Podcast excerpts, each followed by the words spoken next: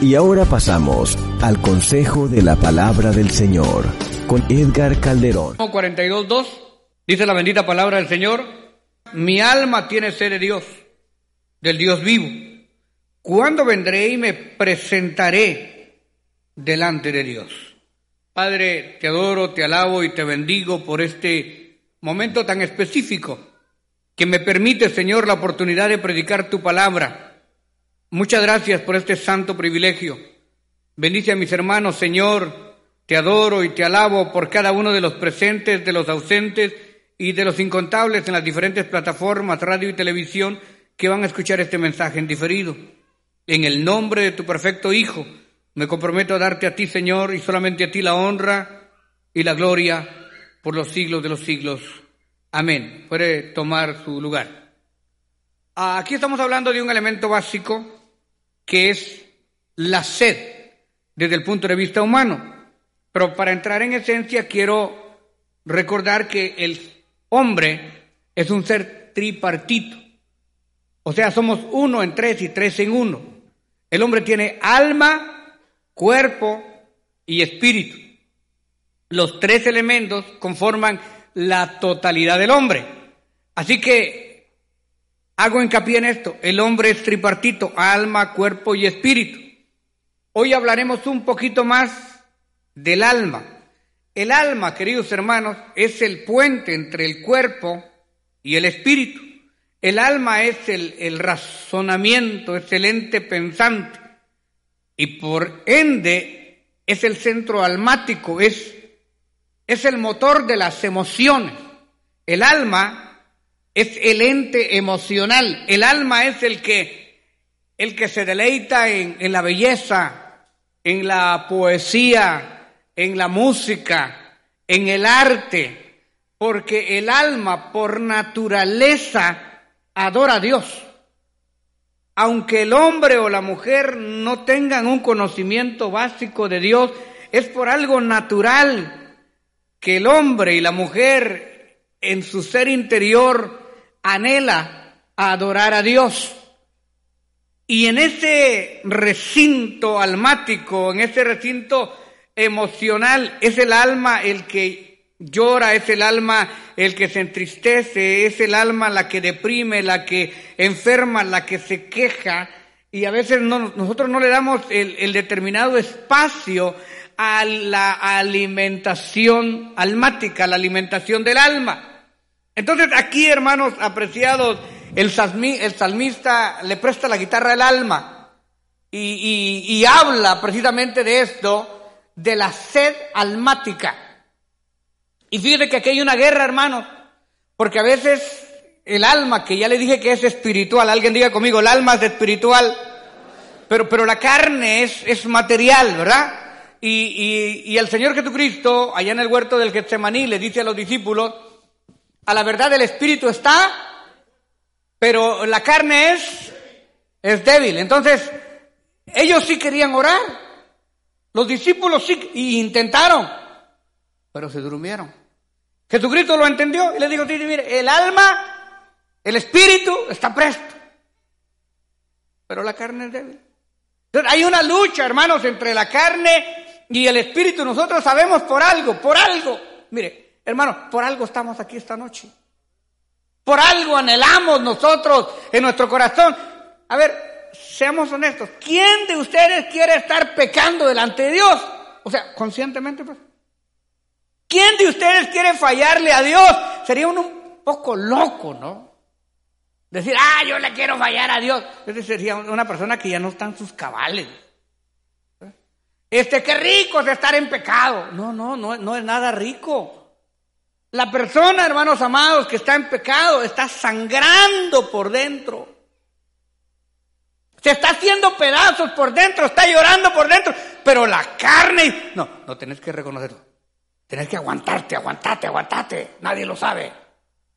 La carne, seguí, seguí, hacete la concha, hacete loco. E, es lo que la, la carne dice, pero por dentro se está, se está desgastando. ¿Qué, ¿Qué dice el salmista? Mientras cayete, se envejecieron mis huesos en mi gemir todo el día. La mayor parte de las enfermedades, hermano, no empieza afuera, empieza adentro. Lo primero que se empieza a secar almáticamente es lo de adentro. ¿Se acuerdan ustedes cuando Dios toma a Ezequiel y lo lleva a un campamento, a un camposanto, a un cementerio, donde hay huesos secos? Pero puro hueso, hueso, hueso, hueso, hueso, hueso. Ese, valle de huesos secos tipifica el mundo perdido. O sea, antes de morirse uno, hermano, en la carne, se empieza a morir por el espíritu. O sea que la muerte espiritual, hermano, es el no saciar el hambre y la sed del espíritu. Eso causa enfermedades. Y le voy a decir, la primera enfermedad es la rebeldía, el orgullo, la zozobra, la envidia, la amargura. Cuando entra la, la, enfermedad espiritual al alma, e, esa amargura, tristeza, orgullo, crítica, todo eso lo va metiendo, lo va metiendo, lo va metiendo al mundo almático. ¿Cómo sabe usted con un hermano ya anda mal? Porque su forma de ser automáticamente cambia. Es que mire hermano, el hombre más malo, cuando está alimentado almáticamente, es diferente. Sonriente, colaborador, gozoso, alegre, espiritual. Pero el que se va muriendo por dentro, el que se va secando por dentro, hermano. Dios le bendiga, hermano. Eh, así, hermano. Salen ahí quemando llanta, hermano, que casi se llevan a cualquiera. Van a comprar una vendime, ese café no es, ¿quién hizo eso? O sea, todo les cae mal, todo. Es, es como el marido que ya no quiere estar en la casa, hermano. El marido que ya no quiere estar en la casa por cualquier cosa. Antes estaba comiendo y había un pelo de la señora ahí en, la sopa. ¿A quién no le ha pasado? Yo, estoy comiendo y veo un pelo ahí, lo saco, hermano. Mira, ah, sí, vamos a ver si es más güero de mi hija y si no es de mi esposa. ¿Cuál es el problema? ¿Cuál es el problema? Ah, pero cuando uno ya no quiere estar ahí y ese pelo, y por ese pelo hay un problema, hermano, por un pelo. Por una cosita, hermano, se cayó un huevo y se rompió. Se hace un reverendo problema por un huevo que se cayó. Pero cuando uno está contento, se cayó el huevo, no te preocupes, mi amor, ahorita traigo el, trapeador y trapiemos y lo que quedó del huevo hazlo frito. O sea, no, no hay problema, hermano, o sea, porque, porque el alma está saciada, ¿no es cierto? Es como el que ya no quiere trabajar, ya no está contento, agarra la cubeta y la patea, hermano, y todo, porque ya no quiere estar ahí. Entonces se empieza, se empieza a morir. La gente se empieza a morir por dentro. La tristeza, la angustia, la soledad, se va sintiendo. Y fíjese que el Señor, no sé hermano, pero es que es tan terrible la, la, sed espiritual. es algo que uno yo no, no lo puedo explicar bien, pero para que lo entendamos bíblicamente, fíjese usted la vida de Saúl. Saúl, hermano, era un guerrero. Dice que de, de, todo el pueblo de Israel, el más alto de los israelitas le llegaba al hombro a Saúl. O sea, el tipo era tamaño, grandote. Era entrenado y había peleado muchas batallas para Israel. Le había dado a los filisteos hasta más no poder. El tipo era un estratega militar. Pero cuando se empezó a secar por dentro, cuando se empezó a apartar de Dios, ¿qué fue lo primero que hizo Saúl? ¿Qué fue lo primero que hizo Saúl? Mira, el pecado más grande de Saúl, ¿sabe cuál fue? Meterse en lo que no le importaba. Dios lo había llamado a él para ser qué? Rey. ¿Y qué hizo él? Presentar sacrificio de sacerdotes. Por último, este hombre en su rebeldía terminó hasta consultando a una bruja. Y cuando ya estaba abandonado, cuando él sabía, porque uno sabe, hermano, cuando Dios está con uno, y Dios sabe cuando Dios ya no está con uno. Entonces veía venir a Goliat y aquel hombre. Cuando Saúl había temblado, Saúl sabía que si Dios, y, es más, hermano, el problema no era temblarle a Goliat. El problema es que Dios lo había dejado y dice que se ponía de un carácter, se desesperaba, que necesitaba llamar un grupo de palabra ungida para que tocara. Dice que venía David y cuando David empezaba a tocar el arpa, el hombre se, relajaba, se calmaba, igual que usted cuando está en el carro que se lo llevan todos los diablos y empieza a poner un, poco de música cristiana y como que se le espantan los demonios, ¿no es cierto? Mira, qué condición, hermano, qué condición terrible. Eso mismo le pasó a David, pero David agarró otro camino.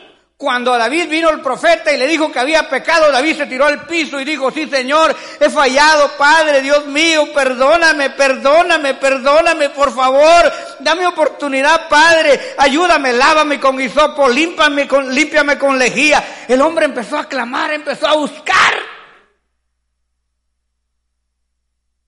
Y Dios lo perdonó usted. Mire, el pecado de David fue más grande que el pecado de Saúl. Pero a David lo perdonó Dios, porque este hombre era almático, obedecía la voz de su corazón. Imagínese usted estas palabras poderosas, hermano.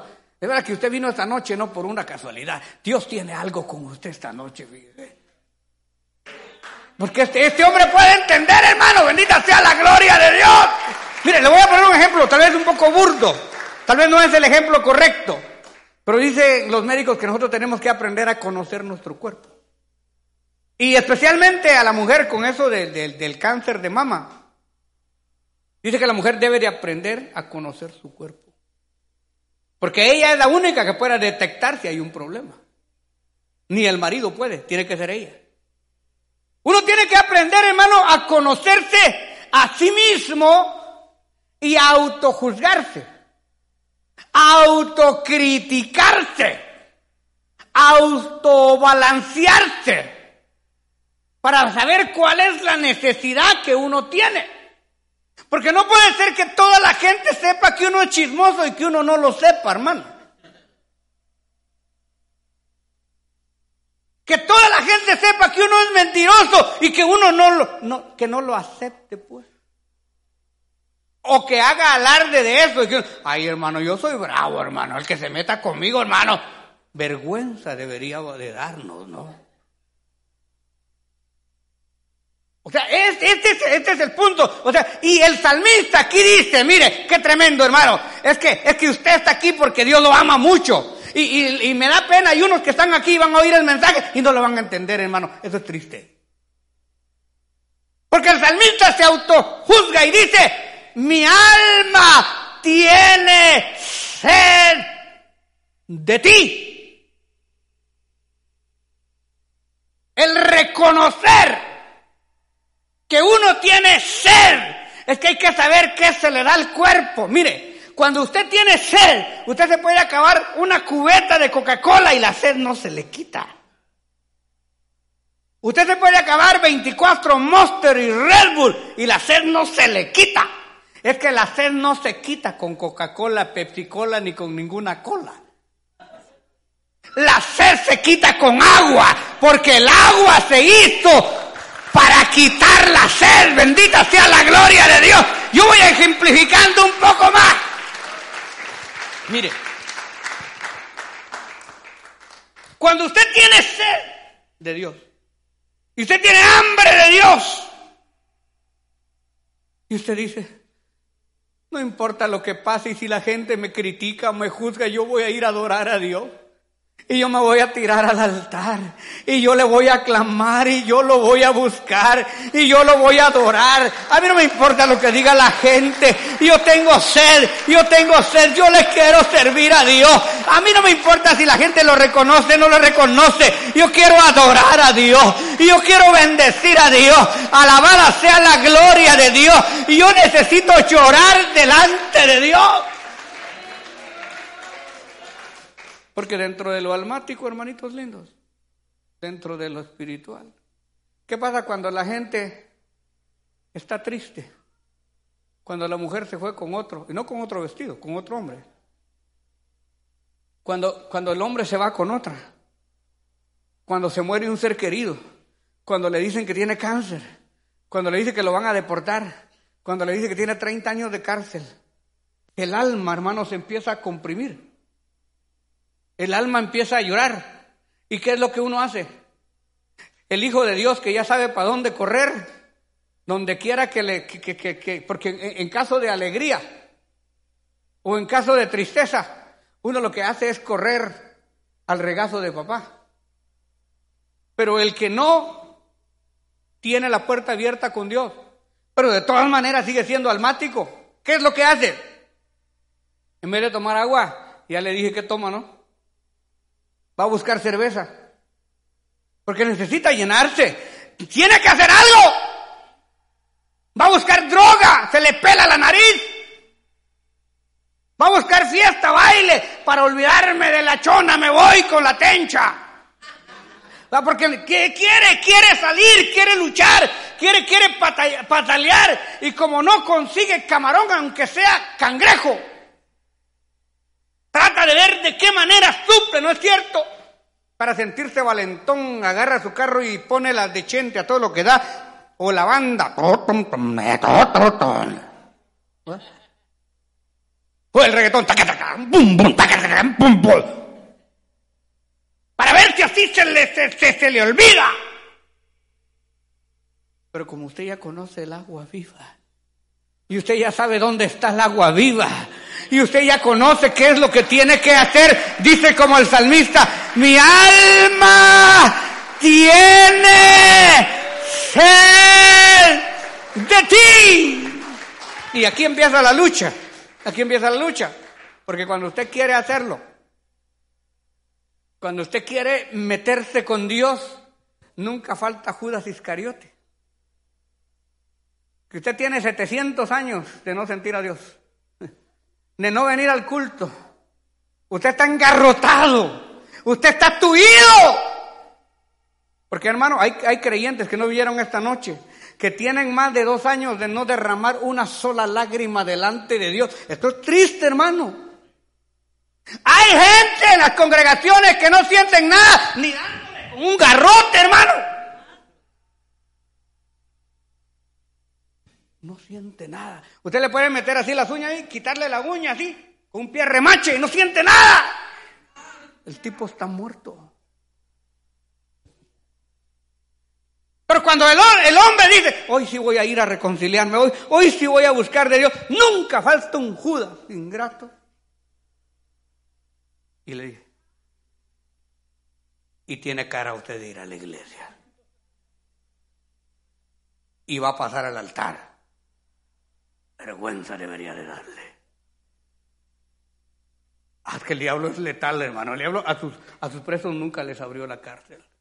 Y le pone espíritu de vergüenza. Yo he visto, porque uno ve en el espíritu, hermanos que quieren salir de la banca para venir al altar y, decir, Señora, que estoy, me arrepiento. Pero se hacen los fuertes, se agarran así, hermano, de la silla. Mire, mire, es que uno lo puede ver en el espíritu, hermano. Están así. Y ya el espíritu lo está tocando y están así. agarrados de la silla. Para que no se reconcilien, hermano. Ah, el diablo es letal, hermano. Gracias, El diablo es letal. Hay una lucha, hermano.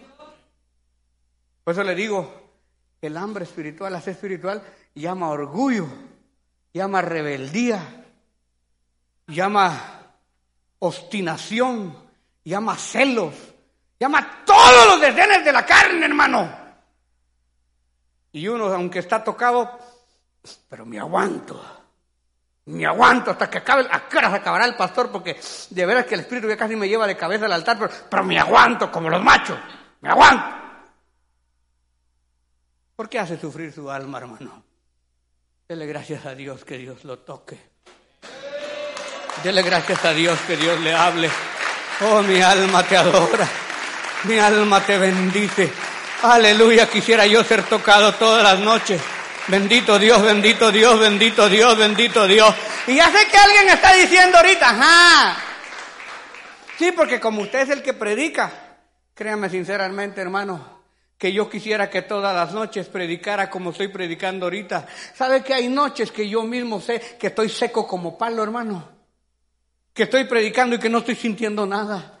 Pero hay noches que bendita sea la gloria de Dios, hermano. Se habla en las esferas espirituales. Aleluya, bendito sea Dios. Alabada, alabada, alabada, alabada. Oh, glorificada sea la presencia de Dios. Y a veces, hermano, nosotros no queremos, no queremos humillarnos ni llorar y todo, porque, porque luego va a decir la gente, ay, ese pastor está en pecado, a ese pastor por algo está llorando, y a usted qué le importa lo que diga la gente, a usted qué le importa lo que opine el diablo, si lo bonito hermano es sentir la gloria, si lo bonito es sentir la gracia, además nadie es canonizado todavía y nadie es perfecto todavía, Dios sigue trabajando en cada uno de nosotros, nosotros no somos nadie, es la gracia, es la gloria, es el poder de Dios. Y el salmista sabe identificar, el salmista toca. Toca. Porque, hermano, miren, esto es tremendo. Antes, hermano, yo le digo, yo visité al doctor, creo que después de que Cristo me sanó, yo visité al doctor a los 40 años, sin pagar una consulta. O sea, ese tiempo que uno era todo terreno, ¿verdad? Pero un día sentí por aquí por la cadera una ronchita, una ronchita, una ronchita. ¿Y quién va a ir al doctor por una ronchita, hermano? Y antes uno se zafaba la mano, se ponía un pañuelo y seguía adelante. La muela le dolía, se prendía el cáñamo ahí en la armea y se pegaba el jalón, ahí quedaba la muela y uno seguía trabajando. ¿Cuál es el problema? Ir, ir al doctor por una ronchita. Así que una ronchita, me la rasqué, hermano. El otro día ya era como una bolita, como una canica chiquita. ¿y esa ronchita qué? El otro día era como un ansia, hermano. Eso ya para era viernes. Entonces ya llamé al, doctor, a nuestro doctor, el doctor William, que es amigo de la iglesia. Le dije, doctor, fíjese que tengo una cosita aquí. No, no una bolita que me sube y baja, no, sino una bolita así como como Nance. Ay, me dijo, mal día. No estoy, estoy fuera del, del, estoy fuera de, California, me dijo, pero ¿sabes qué? Llegate el lunes y vamos a ver qué es y si es algo peligroso te lo quito. Yo dije, el lunes, ¿verdad? Pero si, si te duele o miras que es algo más delicado, puedes decirme, digo, ahí está el doctor fulano de tal que te atienda. Y dije, no, no me da pena que me atienda otro. Voy a esperar que venga él, ¿verdad? Eso fue el viernes. No, hermano el sábado, esa cosa ya casi estaba como una pepita de aguacate. Cuando yo llegué el lunes, hermano, eso ya era como un huevo duro. Uno tiene que conocer su cuerpo, hermano. Para no cansarle, cuando le voló chileta ese absceso, dos pulgadas de ancho por cinco casi de largo, casi llegaba al hueso, hermano. Si llega al hueso es un gran problema eso. Una cosa sencillita.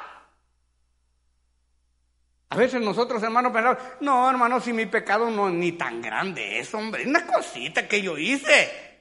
es que para Dios no hay pecado chiquito ni pecado grande. Usted cuando sienta la roncha, venga al médico del rey de reyes y señor de señores, no se le vaya a hacer cangrena esa cosa, hermano. Dele gloria a Dios, dele gloria a Dios, alabe, alabe, alabe, alabe, alabe, alabe. Mi alma tiene sed de ti. Mire, hermano, si usted lunes no sintió la presencia de Dios, martes no sintió la presencia de Dios, miércoles se quedó echado en su casa, perdón, digo, se quedó acostado en su casa, el jueves no sintió la presencia de Dios. Y ahí tiene 15 días que no siente nada. Y ya usted se anda enojando, ya no anda viendo quién se les debe, sino quién se las paga, hermano. Y, usted ya dejó todas sus responsabilidades y ya no se quiere involucrar en la obra y usted ya está vacunado y es ya está vacunando a otros, hermano. Entonces usted tiene que decir, no, no, no, no, me va a dar un cáncer espiritual, se me van a secar los huesos, porque hay gente que espiritualmente está tan seca, tan seca, tan seca, que por amor al cuero no tira la piel, hermano. Es importante decir, no, yo no puedo vivir así, que me falte todo, pero no tu santa y bendita presencia. Yo necesito buscar de Dios. Pero usted dirá, ah, el pastor solo mira ahí cuando uno se va a sentar, pero él no sabe mi corazón, él no conoce mi corazón. No, no, no. Es que no se trata que yo conozca tu corazón. Se trata de que uno tiene que gozarse en la congregación y en la privacidad. En la privacidad y en la congregación. Porque ¿para qué es la congregación? Pues es para ejercitar los dones, es para manifestar los frutos, es para el crecimiento. Imagínense, yo soy santo en mi casa y diablo en la iglesia. Ah, no, pues que Dios conoce mi corazón, sí, pero también conoce mis defectos. O al revés, santo en la iglesia y diablo en la casa. No, tiene que ser el mismo. Si usted siente la gloria de Dios en su casa, yo lo felicito. Qué bueno, lo bendigo en el nombre del Señor. Entonces ayúdeme a traer también la bendición a todos los hermanos de la iglesia. Así como la siente usted en su casa, así como la siente en su carro. Porque imagínese usted, esta vez que fui a Guate, me conseguí unos zapotes. No sé si ustedes conocen los zapotes. ¿va? Ah, unos zapotes, hermano, pura miel, riquísimo.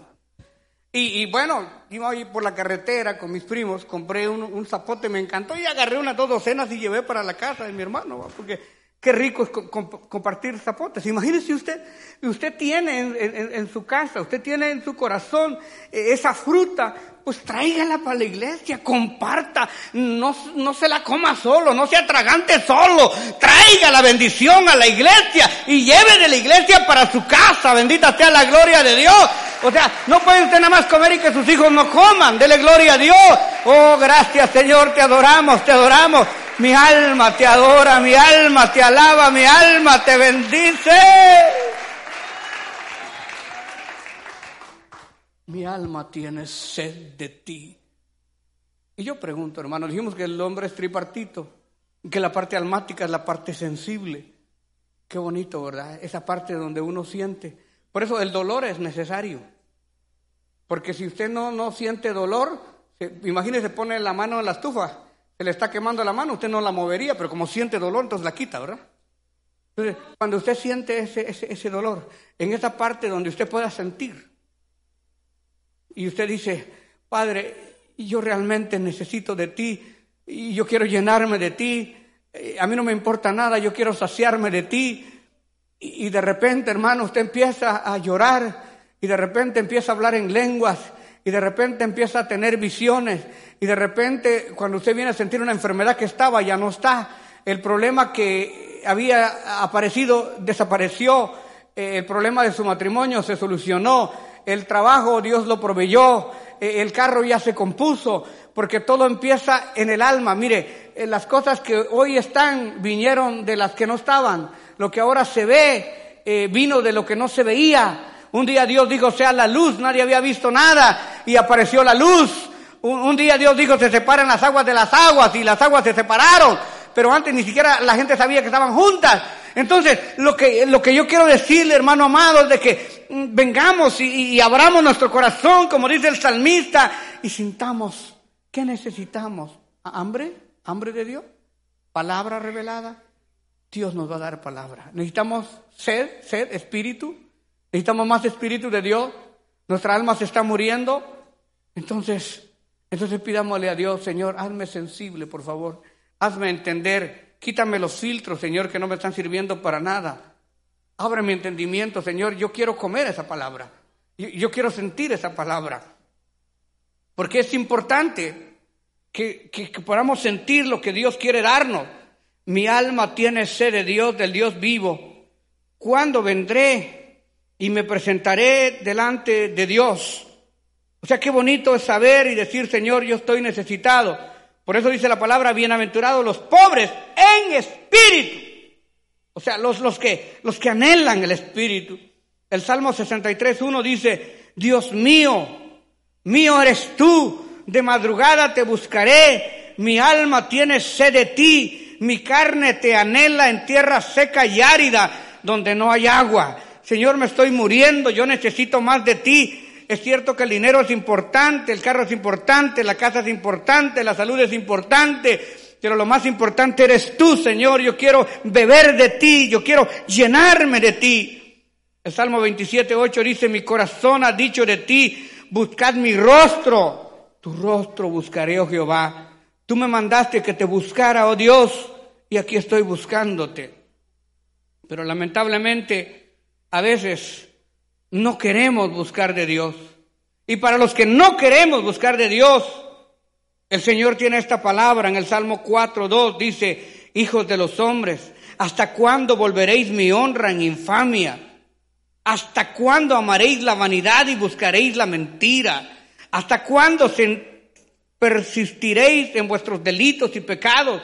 ¿Hasta cuándo se van a hacer los locos? ¿Hasta cuándo van a voltear la cabeza para otro lado? Hijos de los hombres, ¿hasta cuándo volveréis mi honra en infamia y amaréis la vanidad y buscaréis la mentira? Convertíos a mí, con lloro, con ayuno, con lamento. Amós capítulo 5, verso 4. Pero así dice Jehová la casa de Israel, buscadme y viviréis. ¿Hasta cuándo le vas a hacer caso al diablo? ¿Hasta cuándo te vas a dejar envenenar? ¿Hasta cuándo te vas a dejar manipular como marioneta que el enemigo te trae para arriba, para abajo? ¿Hasta cuándo? Es tiempo de buscarme. Es tiempo de buscarme. Así dice Jehová a la casa de Israel. Buscadme y viviréis. Yo creo que esta es la noche. Este es el momento este es el día. Oh, mi alma te adora. Dele palmas al Rey. Alabe tu nombre. Dele gloria a Dios. Dele gloria a Dios. Yo que usted vengo a enterrar la nariz al altar esta noche. Oh, gloria a Dios, gloria a Dios, gloria a Dios, gloria a Dios, gloria a Dios, gloria a Dios, gloria a Dios, gloria a Dios. Mi alma tiene sed de ti. Mi alma tiene sed de ti. ¿Hasta cuándo vendré? Y me presentaré delante de ti. Mi alma tiene sed de ti, mi alma tiene sed de ti. Alguien diga conmigo, mi alma tiene sed de ti. ¿Hasta cuándo vendré y me postraré delante de ti? Mi alma tiene sed de ti. ¿Cuándo vendré y me presentaré delante de Dios? Dios mío, Dios mío, mío eres tú. De madrugada te buscaré, mi alma tiene sed de ti. Mi carne te anhela en tierra seca y árida donde no hay agua.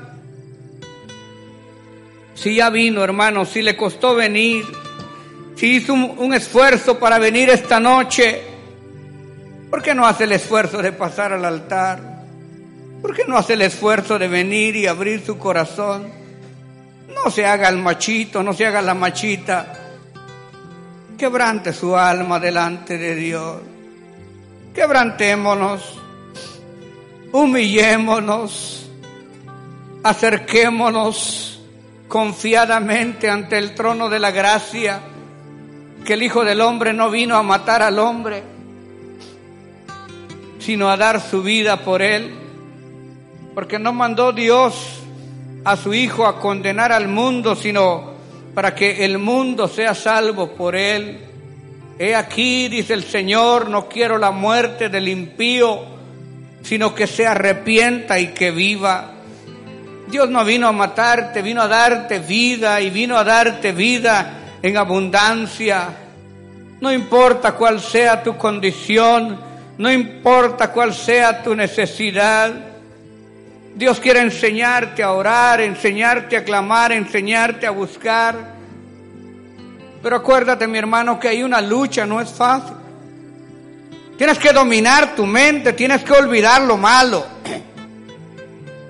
Tienes que dominar tus impulsos, tus prejuicios, tus señalamientos, tus acusaciones. Tienes que venir con una mente de niño, blanca, limpia y decir, Señor, aquí estoy, aquí estoy.